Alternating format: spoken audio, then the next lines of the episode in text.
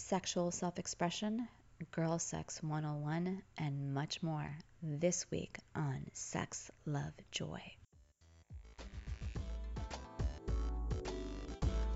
You're listening to Sex, Love, Joy, an interview series in which special guests reveal intimate details about how they connect the dots between sex, love, joy. I am your host, Anaine Bjorkquist.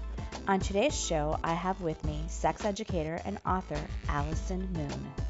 We talk about falling in love, sexual self expression, the connection between eroticism and creativity, permission, girl sex, and much more.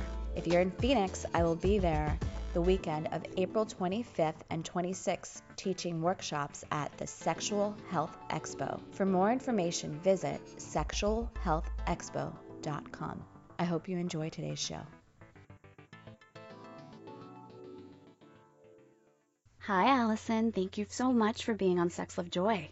Thanks for having me. I have a question for you around labels. Labels to me can be so dangerous. I know tons of folks find community and liberation in claiming labels that suit them, but for me, they've been limiting and once they were my greatest source of discomfort. After doing it all the wrong ways for me, I learned to operate by this feels good, this is positive for my mind, body, and soul, this is love, this is me. And you said, something so fucking awesome around this topic that I love a ton. It was a quote about how you identified as a lesbian, and in walks Reed and hmm. sweeps you off your feet. Mm-hmm. And the quote was You can love anyone, regardless of their gender or whatever. It's love, it's attraction. It doesn't have these specific specific rules. Love is love. Don't turn it away. It is hard enough to find love in this world. Why are you going to say no to it when it is right there in front of you? That's that's so fucking epic. and I want to know and I want you to share with the listeners how you shifted your perspective when love surprised you? Oh wow, that's a really great question. Um, yeah, I mean, I think that you abs- are absolutely right that labels do have a really important purpose in finding community, in discovering oneself, in kind of maybe rooting out predilections that may already, may otherwise be hidden. I think that labels can be incredibly nurturing mm-hmm. and important, um, and I think that they can stay nurturing and important to people who feel that the label really truly fits them. Um, the more that I live, though, the more people I see eventually becoming damaged by the labels that that did set them such a service in the first place. Yeah. And this isn't to say that everyone feels that way. I think a lot of people you know, stay in their label for a lifetime and that's fine and great and wonderful. And I, I, I salute those folks. but I do think that the English language, I mean, language in general is just, is just too weak to describe the intense, multi, multifaceted nature of humanity. Um, and I think that ultimately when we talk about sexual orientation, we run up against those issues a lot. Um, and those, because we might find that again, sometimes sex or sometimes sexual attraction and sometimes love doesn't come in the package we were expecting it to come in. And I think that when people, when that happens to people, it can create a lot of emotional strife. It can create a lot of, of difficulty because, you know, we thought we were one way and now we feel this other way. And does this mean that I'm not who I thought I was? Does this mean that my friends are going to reject me? Does this mean I've been lying to myself? Myself or my my my family my entire life? I mean, these questions create such strife when really we're basing them on arbitrary labels based on what we kind of see as patterns of human behavior, right? Yeah. Um, which I think is kind of ridiculous in so many ways. Um, so yeah, I think that uh, I, I mean, kind of circuitously answer your question. I think that for me. I just I was very blessed with I suppose a certain reasonable framework for sexual orientation in that you know, I identified as a lesbian for many years because those were my that, those were the people that I identified most with, and those were my community, and that's where I found love and family, and all of the things that I really needed to feel fulfilled. But then I saw this person that didn't fit any of the paradigms, and I wasn't even actually attracted to him at first because I was, you know, I, he just wasn't my type. Even when I dated men, I didn't date men that looked like him, right? Like he was so different from all of the guys that I ever considered being attracted to. Um, but at the same time, like I was really scared. I was scared that letting him into my life meant having to, uh, you know, shut out all the rest of my life, which at that point was a really strong community. Um, so yeah, I mean, I think it definitely came from a place of fear to kind of cling to that identity, but it also felt like the the natural thing to do ultimately, like the the rational, reasonable thing to do was to let love in. And I'm really glad I did. What's your advice to someone who's at that point where their perspective has shifted or when the person just shows up like you said you know he didn't look like what you were attracted to before what's your your best advice for that person who's in the middle of a shift oh, chill out man i don't know I mean, like I mean, I think a lot of us kind of are, are, are finding. I mean, especially with the internet, I've noticed this a lot. Is just like we kind of are falling into what I kind of call Tumblr syndrome, where we become so attached to these notions of what's what's supposed to be, um, and we're forgetting the fact that a lot of people who write these essays about what we're supposed to be are probably teenagers, um, and so you know, a lot of people have very strong opinions about things. Yeah, yeah, a lot of people have really strong opinions at various stages in their lives, and they use those descriptions to create prescriptions, if that makes sense. Ooh. We kind of use what works for us and kind of assume that everyone else will feel the same way. Um, which I think is ultimately a, a, is can be a really troubling, problematic paradigm. Um, so yeah, I think ultimately my great advice is to just relax, acknowledge that our language is weak, our language is faulty. The words we have to describe these concepts just don't don't envelop the concepts properly. We're always creating new words to try and describe what humans are already doing and have been doing for millennia.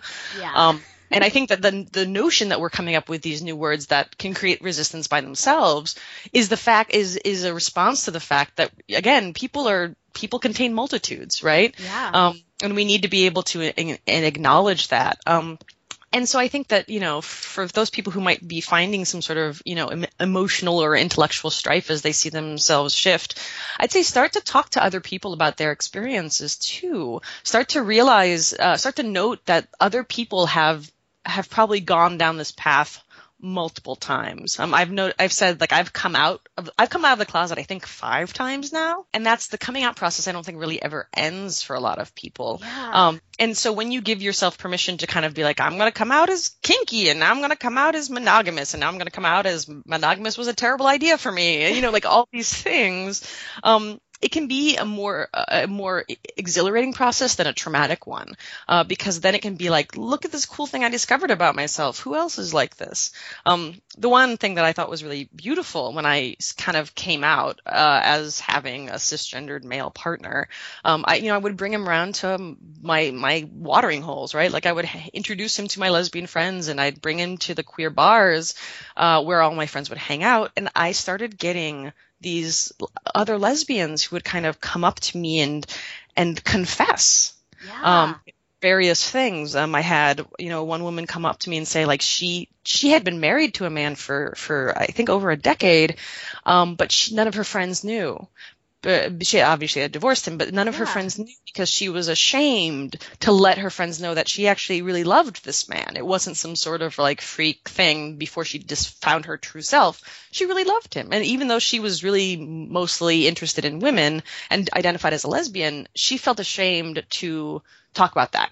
And I had other fr- lesbian couples who every once in a while would sleep with a man because it was fun, but they didn't tell anybody about that either and I would have all the I would become this like this receptacle of these these women's secrets because a lot of them were so afraid that they would be ostracized as well by by their communities for for being either changeable or having you know a dick on the side or whatever right um, because again a lot of times people police these boundaries yeah. so strongly that it becomes uh, traumatic to try and to bend those boundaries at all. Since you're talking about people confessing, I would love to know what you have gained from speaking your truth. Oh my gosh, so much. Um, well, I mean, I do feel like the fear that I had about losing my community blessedly f- proved to be unfounded. Um, it didn't, it didn't actually end up that I lost any friends. Um, and I, I feel very grateful for that because I know that's not everyone's story. Yeah. Um, but yeah, I mean, I feel like I, I've gained I've gained so much. I mean, I've gained an eight year long partnership that is delightful to me in every way.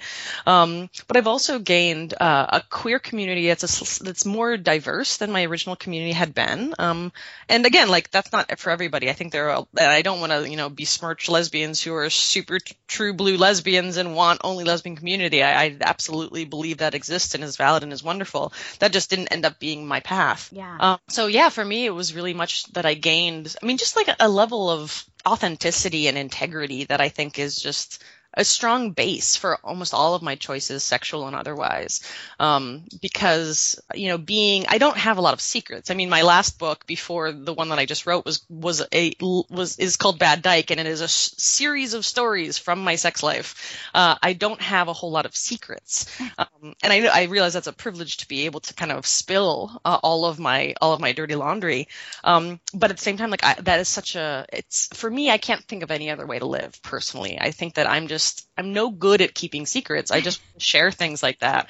Um, the other day I was talking to Ashley Manta, who's a sex educator yeah, down in Los. she's awesome. She is awesome, and uh, she had mentioned. Um, I don't know if this, she came up with this or or if it was she was quoting somebody else, but she said she wanted to consider herself a beacon, a beacon of permission. Oh yeah. Um, and that to me really struck me because I feel like that's what a lot of sex educators can do in this mm-hmm. world is just by offering other people, offering as many people as who care to pay attention to me, um, a, a little bit more permission than they may have been granting themselves. That like that I can be that person who's like, here, I'm going to tell you about pegging my boyfriend, and I'm going to tell getting my pussy eaten by a person I met an hour before. Like all of those things that worked really well for me might not work for others, but that really what I want to offer people is permission to follow love, permission to follow lust, mm-hmm. permission to, you know, move away from an identity that they had clung to, permission to choose a new identity that they never thought they'd want. All of those things I think are valid and I, I want people to know that they have that, uh, those options. What I love about you bringing up permission when you were talking about your book Bad Dyke is that you teach permission, restraint, rhythm, accountability, respect, comfort, chemistry, momentum, consumption, and analysis as your 10 straightforward techniques to practical creativity. And when I saw that, I'm like, that's those are erotic tools too. So I would love to know did the your connection to your sexuality bring that inspire that into your writing or was it vice versa oh my gosh i have no idea uh yeah it's funny when you were listing those i'm like why do those sound so familiar like because i was yours i was in sex ed for so long. I'm like i don't even yeah i mean i think you that teach writing too. You're you've published you've self-published you know you're um, is it like four or five books now? Like it's a lot. It's four i have four books out. Yeah, yeah. and and you've had two successful kickstarters so you're also a really successful writer and that's what you you teach with in your writing workshop. So i saw that i was like this is sex too. She's just her creativity or her sex they they're like meshed. That's amazing. I'm gonna have to look into that a little bit more because i really appreciate that. It's on the your one website that, yeah that's so funny. Like wow i should really start considering the the emergence of those things. I mean the one thing that i will say is that deconstruction has mm-hmm. been a is a pretty strong tenet for my my own personal journey both creatively and sexually. Yeah. Um because deconstruction for me is really the the um the underlying uh, force behind my ability to transmute the labels, you know, um, in that I've, you know, I, I don't, I don't attach a whole lot of emotional strife to being, you know, identifying first as bi and then as lesbian and then as queer and then as poly. Like, I, I don't feel like I, I've, I attach too much, you know, emotional baggage to that because I'm a big fan of deconstructionism around patterns that we create in our own lives and that seeing what's under underneath those I think is really valid. So for me, deconstructing identity and finding out what parts of those identities worked for me and what parts don't um, works just as well as an artistic practice where you start deconstructing notions of cliches and and you know weak points where you might just be going into you might be re you know re-examining a pattern that doesn't work for your your work whether yeah. you know, artistic or otherwise and deconstructing what's underneath those to try and find the actual juice. I keep saying always to everyone that I had to learn how to do it all the wrong way and almost lose it all before I figured out the right way. So it, it was deconstructed. you know, I was, what struck me was the permission and then restraint was a second word. So I would love to hear what your advice for someone who just wants to travel a totally new road with either their work or their sexuality because it's all so related and they're just they're right there at the doorstep and don't know how to cross it. Wow. Well, I think I, I, think the first step is always permission. Uh, and again, this is something that I talked about in in practical creativity and talk a lot about in teaching art stuff. Uh, is because for me, uh, getting to the place where I gave myself permission to identify as a writer and permission to actually write things and share them with the world. Um, I didn't give myself that permission for a long time. And um, ultimately, it was a lot of uh, stuff associated with shame. Um, yeah. Around my racial identity, actually, it was a big part of it. You know, t- white guilt really played into my inability to share my voice with the world mm-hmm. uh, because I didn't. But you're a great to... ally now. Thank you. Thank you. Um, but I didn't want to take up too much room. Yeah. You know, and I think that's a very womanly quality as well. That I think I was is. probably ascribing that to my race as, as, a way of me being able to negotiate that for myself. But, um, yeah, I mean, I think I, I didn't want to take, you know, the precious airtime away from other people who might deserve more to speak, um, which I think is kind of a problematic notion in the first place because you know it's, it's treating uh, a voice as though it's a, a limited uh, asset. Yeah, like there's not the, enough room for all our voices. Right, exactly, which yeah. of course is not the truth. Um, so for me, really giving myself permission to write and to write a book and to and in many ways with self-publishing i mean i chose to self-publish even though i had a traditional um, I had traditional paths I could have pursued, mm-hmm. um, but I gave myself permission to self-publish because I really wanted to kind of take claim that space as powerfully as possible as a writer saying like i deserve to write. I deserve to publish this on my own terms. I deserve yeah. to and it was a real exercise for me. Um, and i think that that's very much the same first step that anybody needs to come to when it comes to a, a sexual path is just as much as a, a creative path is that you you have to give yourself the permission. Nobody else is going to give you the permission. People might tell you but ultimately you're still going to be the one holding you back. Um, so you know, you have to give yourself permission to follow that path, to follow love, to follow desire wherever it goes. Because if you don't give yourself permission, you can't do any of the rest of the work. What does it feel like to have two highly successful Kickstarter campaigns? And what have you learned from delivering to the people what they wanted? Oh my God. Uh, charge more for international shipping than you think you need to. Uh, yeah, I mean, honestly, it's a lot of practical stuff. Uh, the this Kickstarter for Girl Sex 101, I'm I'm deeply buried under a pile of shipping uh, bubble wrappers right now.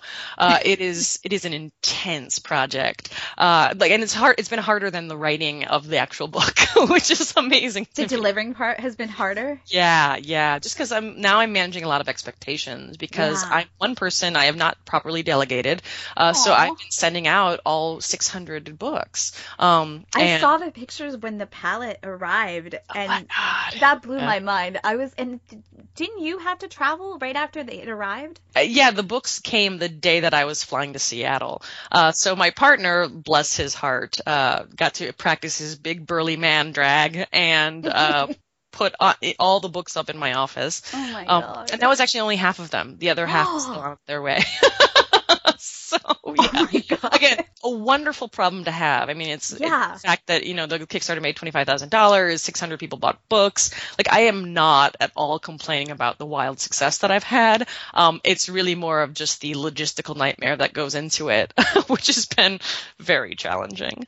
Um, but I think that yeah, it kind of goes back to in this again this kind of unfortunately womanly quality of not banging one's own drum. Uh, to do a su- successful Kickstarter, you kind of have to harass the public as much as possible. Yeah. You have to say, I deserve this. I deserve to take up space. I will follow through on this project. And here's why you should, you know, help, uh, which is a very hard place for a lot of people to get to, um, especially when they're undergoing this for the first time. I, I got to practice this on my second lesbian werewolf novel two years ago, or three years ago at this point, um, because it was a much smaller project. I had a much lower goal. I really just wanted to pay my my graphic designer and my editor, you know, fair wages.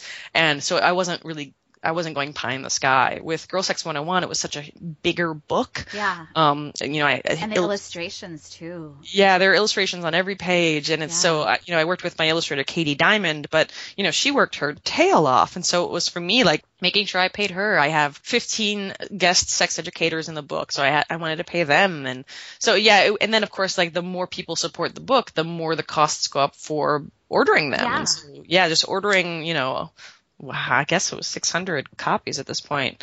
Um, it's that's, that's a amazing big chore.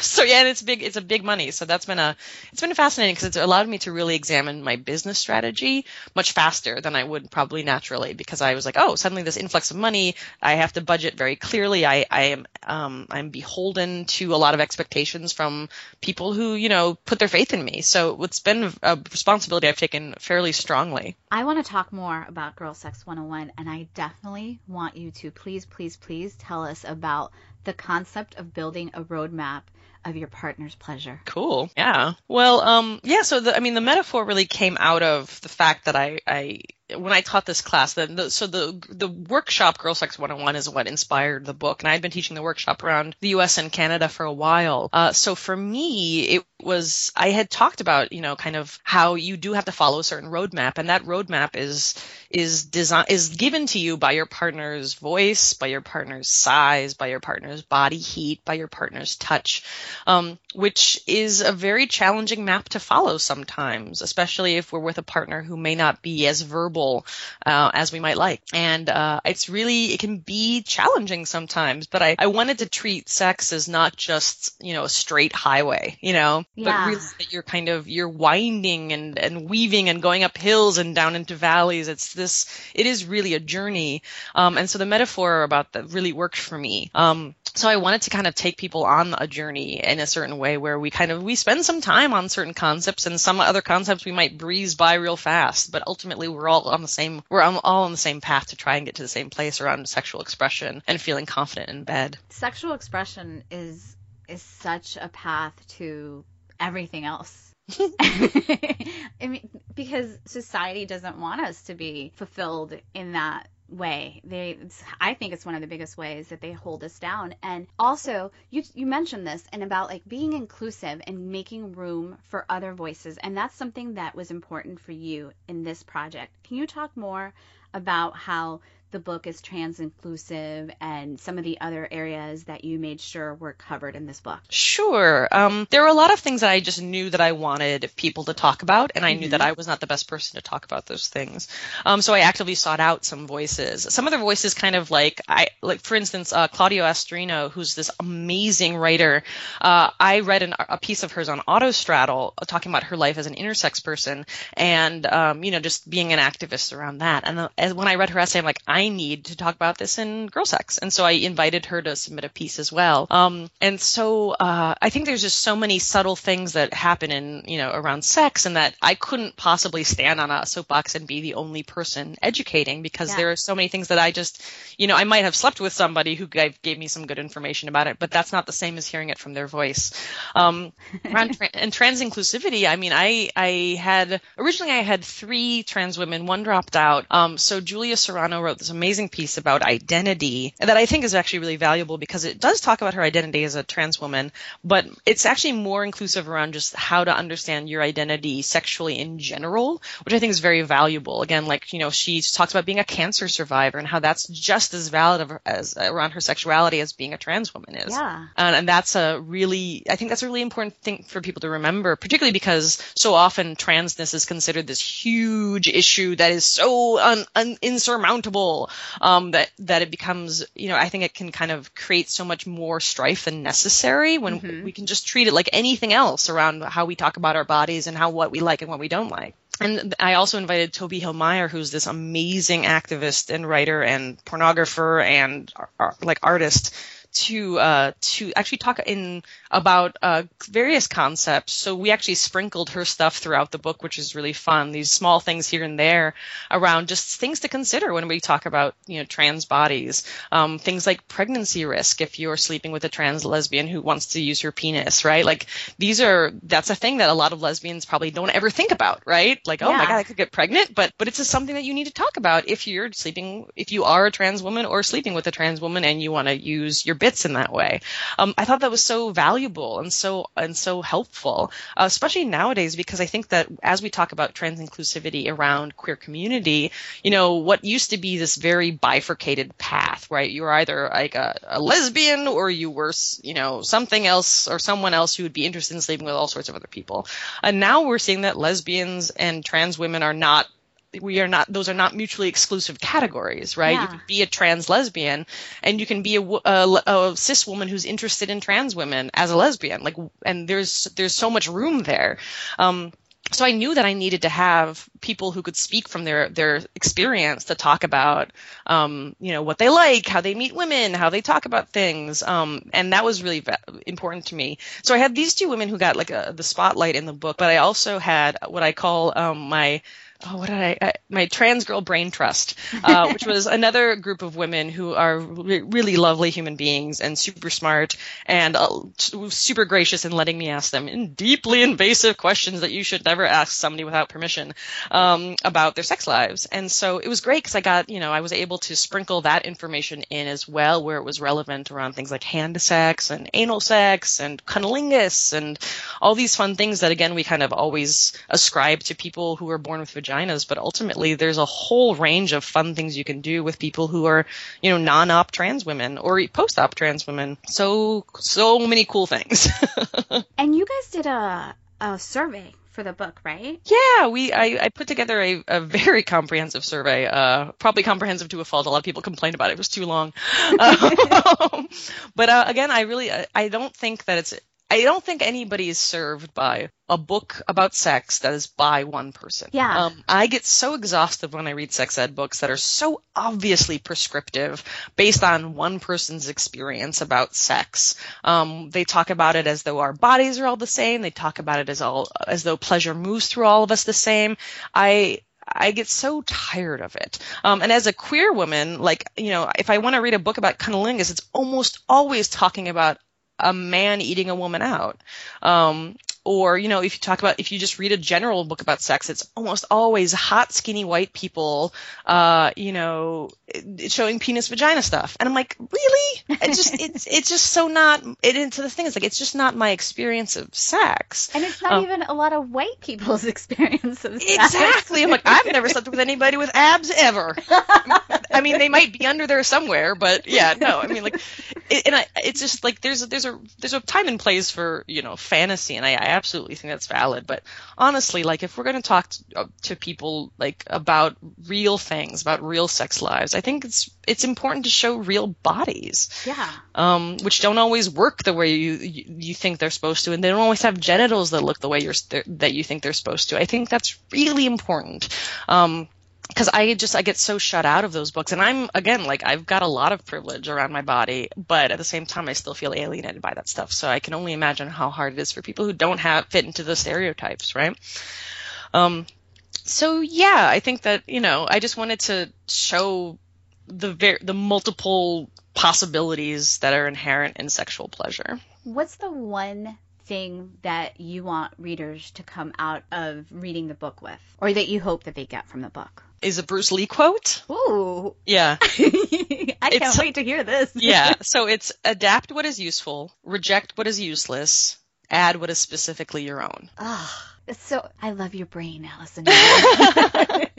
Thank you. I, have loved your brain for a long time. You keep finding ways to like, I'm, you know, make me shut up. Not a lot of people can do that. Oh, thanks. I think. no, because I'm like, whoa, that's like, I didn't even know I'm like Bruce Lee of all people. yeah, it is kind of funny. I think um, uh, DJ Glitch Mob. I'm not sure if you're familiar with them. Uh, it was very funny. I got a um, I got a message, or I got a, I saw a tweet from Glitch Mob um, about the book when they read the Bruce Lee quote. I, I'm saying they because I actually don't know if it's more than one person who tweeted it or not. But they said it's like reading a oh, I can't remember. It was so good. Uh, reading this book, reading this sex book for queer women feels like a sacred sorcery training manual. Oh, that's so like, awesome. that is absolutely what I want this book to be. I want this book to be like a sacred sorcery training manual. and I think you did say that somewhere that it was a guide for anyone who, who loves women or has sex with them. I want to ask you some non sex stuff, more of like just the you. I want to know what what kind of tips and simple things you do for your own self care? Oh, self care? Oh, yeah. Um, I, am good at that. Um, I'm a deep, deep introvert, and a lot of people don't don't believe me because no. I can do this, right? I've and, heard you tell stories, and you are like fucking amazing with the microphone in your hand. Thank you. I really appreciate that. Yeah, I mean, like I, I can I can find those reserves of energy to be on stage and be charming and and you know tell jokes or whatever. I, I can get I can do that. Um, but it exhausts me. I feel like I'm a little video game character who's slowly losing health hearts. Um, the longer I'm you know in front of, of your box. yeah, exactly. So I um, love that. yeah. So uh, yeah, I mean, like I'm so for me, self care very much looks like alone time. Uh, sometimes it's a hot bath. Um, actually, speaking of video games, I'm I'm very excited tonight to go home and play some Wii because I've been uh been revisiting the Twilight Princess, which is my favorite video game, and I'm like I'm gonna replay this in between packing things because packing is exhausting. Yeah. Um, so I've been doing that a lot, and uh, it's really great because my partner and I we have an open relationship, um, and he's a sex educator too, and so he travels quite a lot, um, and so when he travels, I'll be sad for about a day, mm-hmm. um, and then I'll be really excited to have hopefully the place to myself for a little while. Um, so for me, that's very much how I recharge. And, you know, at the same time, like, I also, also do love getting fucked really amazingly sometimes too. That's self care. Um, and luckily I have a partner who's more than willing to oblige. So generally speaking, yeah, that's that's how that looks. And I also find writing to be a strong source of self care. I know that everybody's got a different feeling about how writing moves through them and how you know challenging and hard it can be. Um, but when I get into that groove, that flow, um, it really feels like I'm truly alone with my thoughts, um, in like almost a meditative space, and that to me feels deeply recharging and invigorating. You have this way of carrying yourself and you come off as very empowered and in your skin and sensual. I want to know when you feel most beautiful. Golly, when I feel most beautiful. I don't know if I think of myself that way. And I don't mean that in any sort of self disparaging way. I just don't think of feel feeling beautiful. Huh. But in when I've been around your presence, you are very much in your skin. So do you have any tips for that of how how you got there? Oh golly, that's a... you don't shrink in person. I've never seen you shrink. Yeah, I don't tend to. Um, I, I tend to surround myself with people that value me and I value. Um, mm-hmm. I definitely have shrunk in the presence of people who are complete idiots. Um, I mean, and I think that's actually something like I'm, and this is a whole thing around activism that I'm, I need to work on is that I tend to take people I'm kind of a misanthrope, but at the same time, I tend to assume that nobody's going to be an outright horrible person. Yeah. And then when people are outright horrible people, like say something horribly racist or sexist without me even like thinking, I'm like, I get so taken aback by that. It's sometimes hard for me to respond in the moment because I'm so, I'm so paralyzed with with I'm so dumbfounded by that kind of thing sometimes. Yeah. Um, which is, you know, I guess it's good to to think of the best of people, but I think it's it's been hard to at the same time like walk away from a situation where I knew I should have said something, you know? Yeah. Um so again, that kind of goes back to like I surround myself with wonderful people who value me and whom I value. Um, and you know i think that for me it's really i also i feel like i was blessed with really excellent parents who never made me apologize for the kind of person that i was. Um, i think too often a lot of t- times people grow up in households that teach them to make themselves invisible or silent. Um, and so that that translates into their adult lives and they have to do a lot of work to try and deconstruct that for themselves so that they can actually live empowered. Um, i luckily did not have to go through that journey because i grew up in a household with parents who who told me that i was valid and valued and loved every day. Um, and so I think for me, it's it feels good to be able to have that just kind of again as a as a strong base, you know, as a strong core of my my identity, because I feel like it does make me a little bit invincible. Yeah, and it helps you if you have kick-ass parents like that. You're not going to accept any type of shitty treatment from people. You just weed them out, and and you build that that core that where you might not see yourself as beautiful, but because you are so much within yourself, that's what you portray, like this beauty and sensuality and sexiness that you might not even be like, oh, this is what I embody, but other people see it, and it's just you being you. yeah, yeah. That's even that's cooler funny. that you don't see yourself that way. that's well, it's funny because like now that as you say that, I'm kind of like, okay, like I think I have an, an answer, and I think it's because I have a very loud and distinctive laugh, um, and I was made fun of for it at times, but I also get compliments on it all the time, and I think that when I laugh, like guffaw, like unabashedly laugh, um, I definitely am bigger than I am in pretty much any other part of my part of my life. Mm-hmm. Um, but I do feel beautiful in that place. I think that's kind of like for orgasm, right? Like it's like I there's a quote that's gone around quite a lot. That's uh, you know, it's impossible to have low self-esteem at the point of orgasm, right? like you can hate yourself up until you have an orgasm. You can hate yourself immediately after, but when you're having an orgasm, you, there's love there. You know, yeah. there's you can't you you love yourself at that moment if no other time. Um, and I think like it's the same way with me for with laughter is that when I'm laughing, uh, I don't give a shit if I'm too loud. Uh, I'm fine with that. And then maybe afterwards I'll feel a little bit ashamed of it. But at those those times, I feel yeah, absolutely within my power. I want to know what's the first thing you notice about other people. Style, personal style. Really? Yeah, and it's not just clothes; it's just everything from top to bottom. Um, it's just really funny because you know how people are like, "Oh, I'm a boob guy" or whatever. It's like. I don't notice people's bodies necessarily. I just notice the way that they carry themselves um, and which is you know for me the most attractive thing is if if I like your style, I probably like you. So, but but by style, you mean how you carry yourself, not necessarily how someone dresses? No, I mean that's the thing. Like I think it's, I think for me, like the the sexiest thing, you know, there are sapiosexuals and all sorts of different people, yeah. people who are attracted to different things. For me, I am most sexually and also intellectually attracted to people who love themselves, mm-hmm. and you can tell. I mean, you can always tell when somebody is, you know, tough guy because their creamy nougat of their core is fragile and weak. Um, but I think you can also tell those people who walk from a place of strength because they are that kind of untouchable. They are that unfuckable with kind of thing. I like those people a lot. I like people who love themselves regardless. Um, when they look in the mirror and they can see, like, I got this. Those are the people that I like being around. So yes, it, it is kind of a, it's definitely, it's more than the, the clothes you wear, the hairstyle you have, although that stuff sometimes plays into it. Um, people who take risks with the way that they look, tend to, in my experience, um, you know, have something going on that's exciting to me. But at the same time, yeah, like there's it's this unflappable core of of righteousness that I find to be very attractive. You know where my brain went with this? Where? My brain went to Reid's date your species. I was like, she's she's talking about her. you're talking about like you notice your species. That's what you're noticing. That's so mm-hmm. crazy.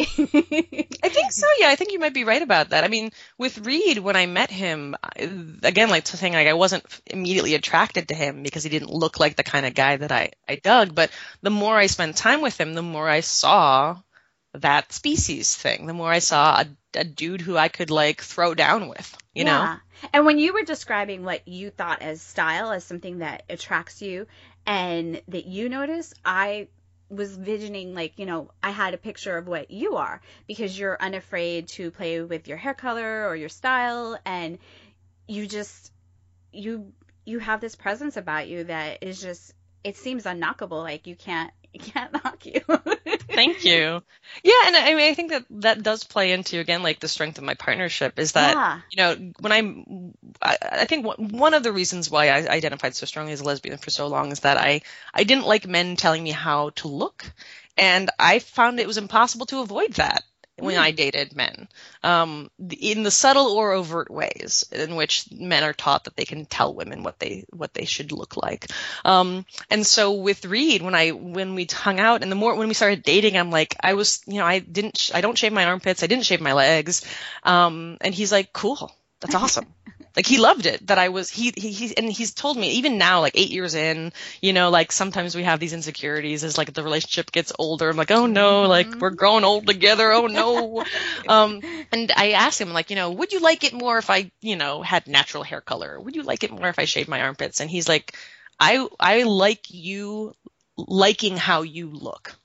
So it doesn't matter what you do with your body as long as they're the choices that you make that make you happy. That's what I find sexy about you. And I love that because that's absolutely true for my own sense of my sexiness is that I feel sexiest when I'm making choices for my body that are fun changing my hair color, getting tattoos, growing my hair out, or shaving my like whatever. Like those things are are absolutely part of my my self expression. And to have a partner who is down with that and is is thrives on that is what made me realize the specialness in him, and again, which makes me feel sexy. So yummy. Since you're a wordsmith, describe yourself in five words or less. You keep on putting me on the spot. Five words Did or you less. think it was going to be easy? no. no. Dang, girl. Okay. Um. You know who gave me this one? Charlie. Charlie Glickman. Damn it, Charlie Glickman. you gotta give me preparation for this kind of thing. Yeah, I mean, I, I think for me, yeah, the the and I think that I really love that you brought up the the creativity stuff that I've mm-hmm. talked about, um, because not a lot of people go there with you know interviews about sex, but I absolutely believe that they come from the same place. Both creativity and sexuality are are all are both you know rooted in creation, and I think that for me, create creation is is an absolute value that I have. Um, I believe in making new things for the world, so I'd say that's probably one of my values. So creation's one of your words. Yeah, and you do a lot of it. I hope so. yeah. I mean, I feel like right now I'm incredibly fertile. Um, you know, I'm I'm 33. I'm I'm I'm fertile in the way that some women are around, you know, wanting to have babies. I don't have that desire in my life, but I do have the desire to to make things that will have a life of their own after I'm gone. That's your legacy. Those are babies too. Oh yeah, my book babies. Yes, those are babies too. they don't even need the word book in front of them, you know, to quantify yeah. them. They're your babies too. Yeah, that's true. They are. I mean, they'll, they'll probably cost a little bit less to me. I don't know. You were like you were telling me about all this stuff around putting out this great Kickstarter campaign, and I'm like, oh my god, I so don't want to do that now. it makes me think that every new mom should start a Kickstarter for themselves, being like, bitches, I'm putting this kid through college. Like, I'm gonna kickstart this. I want you to tell the listeners about whatever's on the horizon for you. I know you have a book launch coming up and where they can find you. And then I have like the final three questions that I usually close with. Okay. So, um, girlsex101.com is where you can find me. The book itself comes out on April 9th, which is or April 7th rather, which is a Tuesday, uh, tomorrow actually. Um, and the book launch will happen in May in Oakland, California. So if you yeah, are, yeah, you have a book launch May 10th or 9th. May 9th. It's a Saturday. It's the Saturday before Mother's Day actually. So oh, yeah, that's right. Uh, if you want to treat yourself to some hot lesbian uh, party action, come to uh, before Mother's Day. Uh, come. To, come to Oakland, uh, and so you can find all that information on girlsex101.com. And I'm on Twitter at the Allison Moon with two L's, and uh, on Twitter at, with Girlsex101 as well. Allison, sex is. Sex is beautiful. Love is. Love is the core. Joy is. Joy is the result. you know how to shut me the fuck up. Thank you so much, Allison, for being on Sex Love Joy. Thank you so much for having me. Thanks for listening to Sex, Love, Joy. For more interviews like this one and my other work, please visit sexlovejoy.com. I hope that listening to today's guests talk about living their truths helps you in your quest to do the same. Remember, thriving ain't easy, but adding a little sex, love, joy to your day makes the living a whole lot juicier. Until next time.